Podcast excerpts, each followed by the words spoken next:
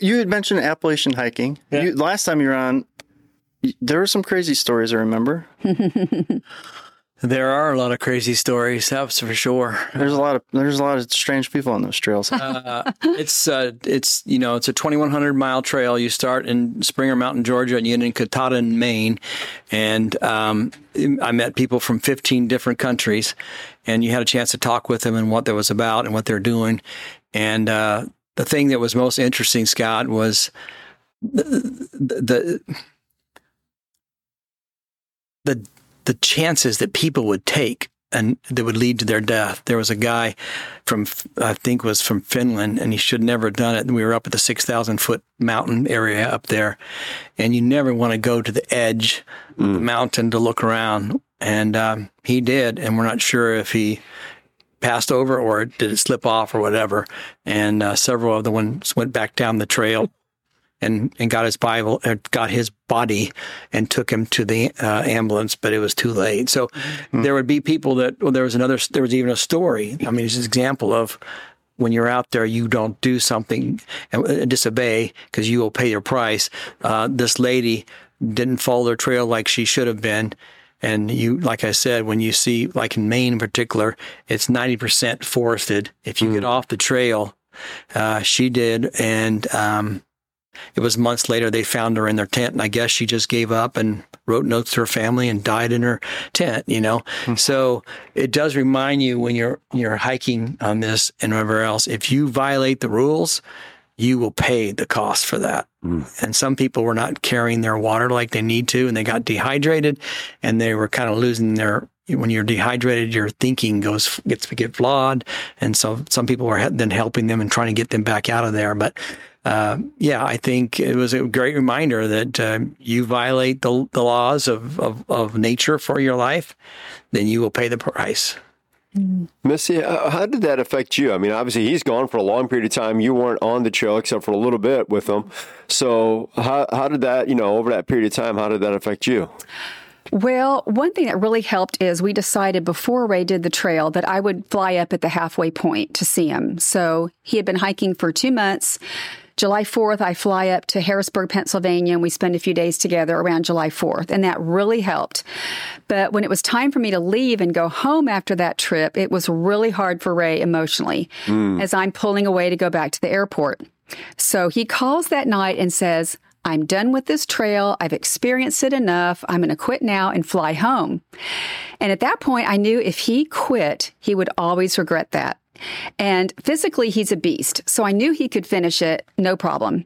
So I said, okay, hun, why don't, let's pray about it. Why don't you walk for one more week? Don't make a decision at the height of emotion, which none of us should ever do. right. And he said, okay, I'll walk for seven more days and see how I feel. And after a week, he said, yeah, I need to finish this trail. Hmm. So I'm glad, glad the Lord gave me that prompting to just encourage him to continue. I stayed busy with the grandkids. I had nice friends from church come help me mow my lawn. uh, Josh is one of those. Uh, I stayed very busy. Um, I was able to teach a high school summer girls Bible study. And it went by pretty quickly for me, knowing I would see him at the halfway point. And then after that point, it was eight more weeks and he was home by mid August. So Well, part of it was mostly missing Missy, but boy, if, you, if the total hike for me was 119 days, and you feel like you're going back in time. And what I, what I mean by that is you have to make sure that you stop your stream and get your water.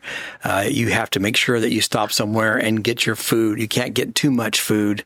You have to walk everywhere you're walking, and you're thinking, it wasn't that long ago. That's life. I mean, maybe you had a horse or something, but otherwise, you you know you didn't have that. So you really feel like you're going back in time and, and it kind of it kind of weirds you out. I mean you know mm-hmm. so a lot of a lot of got people were experiencing that as well. And there were a lot of people that didn't wasn't just because the difficulties of the trail but they just felt a lot of them felt lonely.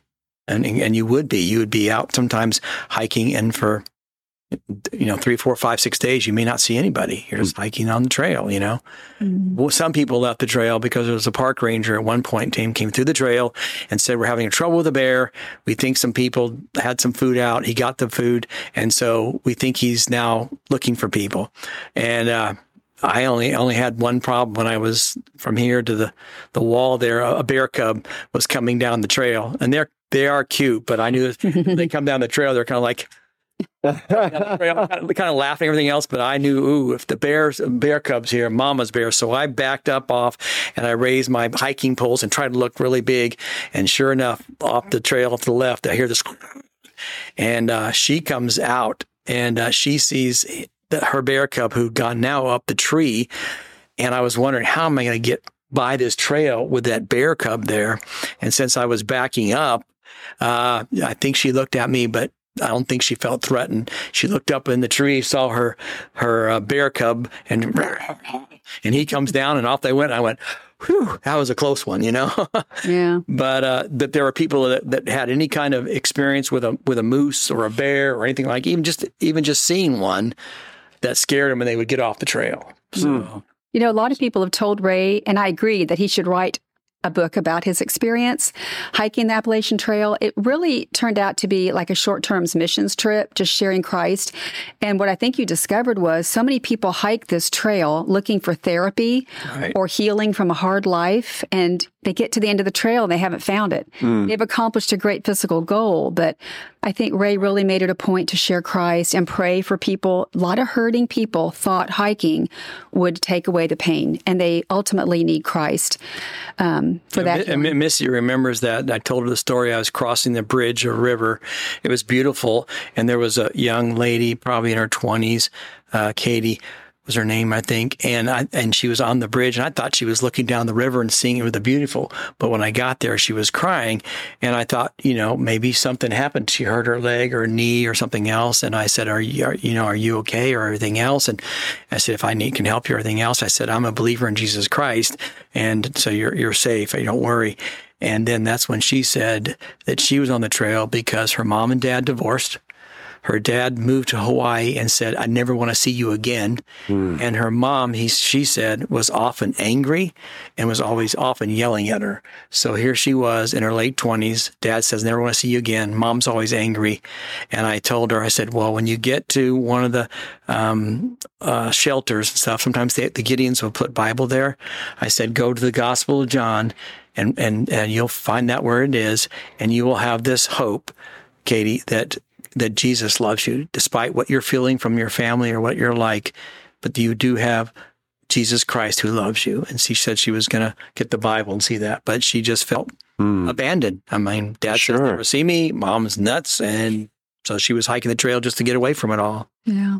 So, I mean, you're always doing family ministry, even on a hike. Yeah, yeah. Well, it was it was it, the one of the things that would worked every time when I'd see people or everything else and whatever else. It usually went simple uh, I would see someone start talking, and can I pray for you? Hmm. If they didn't want prayer, fine. I wasn't going to do that. But there were, and in that course of the timing, the prayer, you would find stuff like the other thing that was really powerful these two sisters, and between the two of them, they had eight husbands. Oh, wow. So, yeah, I couldn't believe it. I mean, you couldn't be like, and hmm. two of them, both of them, their husband, two of them have two, two, and two, both husbands died. And the other two, two were the husbands divorced them. But I, I was like, wow, four husbands for each of them. And because of the pain associated with them, they're hiking the trail to try to get away from it. Mm. So uh, you get a chance to, like I said, you could pray for people and stuff like that. So that was that was uh, a, a, a, rich opportunity, and I'm glad to have the opportunity to do that. Did Did you have any? Uh, I mean, you were out there. It sounds like four months, yeah. 119 yeah. days. Yeah. Were there any pervasive thoughts that you looking back, maybe you had more of one thought than any other thought? Just a constant. Did, are you understanding my question? Yeah. Was there a theme in your mind? Because you have all that time to think. Yeah, sure. So quiet. the theme on my mind, I tell you, there was a prevailing theme. That's Bear Scott. Was here you are, like we shared with some of the guys. Psalm 19:1 says, "The heavens declare the glory of God." I mean, you're out there and you see the heavens and the clouds and and yet some people are like, I got to go up this hill again. How much longer I'm going to be on this trail? And what do you think I'm doing? This is not any fun. It's like, wow, here you are. You see all of God's beauty and all you do is gripe and complain and moan. I mean, mm. so it is with human heart who's, who's, you know, you're never happy by anything. Mm. But uh, but it just stunned me because you know, like I said, you go up the mountains, you look down there, you watch a sunset, to me, it was breathtaking. And, it, and, it, and I would stop and I would pray and say, Thank you, Lord, for the beauty of the earth and for the, all the, your creations and all the things that I see. But the people that were not believers, they were just complaining and griping about everything. I felt like saying, I, I didn't. But I wanted to say, why are you even hiking the trail if all you do is complain about hiking the trail? It doesn't make sense. But I think you were able to enjoy each day and have a daily focus. And a lot of people, I think, just wanted to get to the finish line. Right. And that was their goal. They didn't care about enjoying the process. Right. And that's a good life lesson, too. Um, how to live our life seeking versus kingdom for each day. Right. Um, so I think you really enjoyed each right. day on the trail. Well, and I'll give you another example of sore answer your question, Scott. So sometimes you'd be in the shelter and you would, you, the shelters were by springs. So I'd set my tent up there, everything else. And the next morning, early, early in the morning, uh, the birds, they're all talking everything else. And this guy in the tent is, shut up. It's like, come on. I mean, this is their home. this is their house, and they're singing their song. You know, I loved it. And this guy mm. is shut up. It's like, see, there's an example I'm talking about. I mean, here is the beauty. Here's what's happening. Instead, just griping, complaining, and moaning about what's what's going on. And it's like, mm. there you go. Mm. I was going to just say the the reason they go on a trail so they have something else to complain about. Right. yeah. Hey, thanks for uh, watching this short with us today. And if you like it, check out our full episodes on our uh, channel and website. Uh, we'll put those in the links below. And as always, Scott, like and subscribe, or subscribe and then like, whatever order you want, really. Whatever order you like. Yeah. Thanks.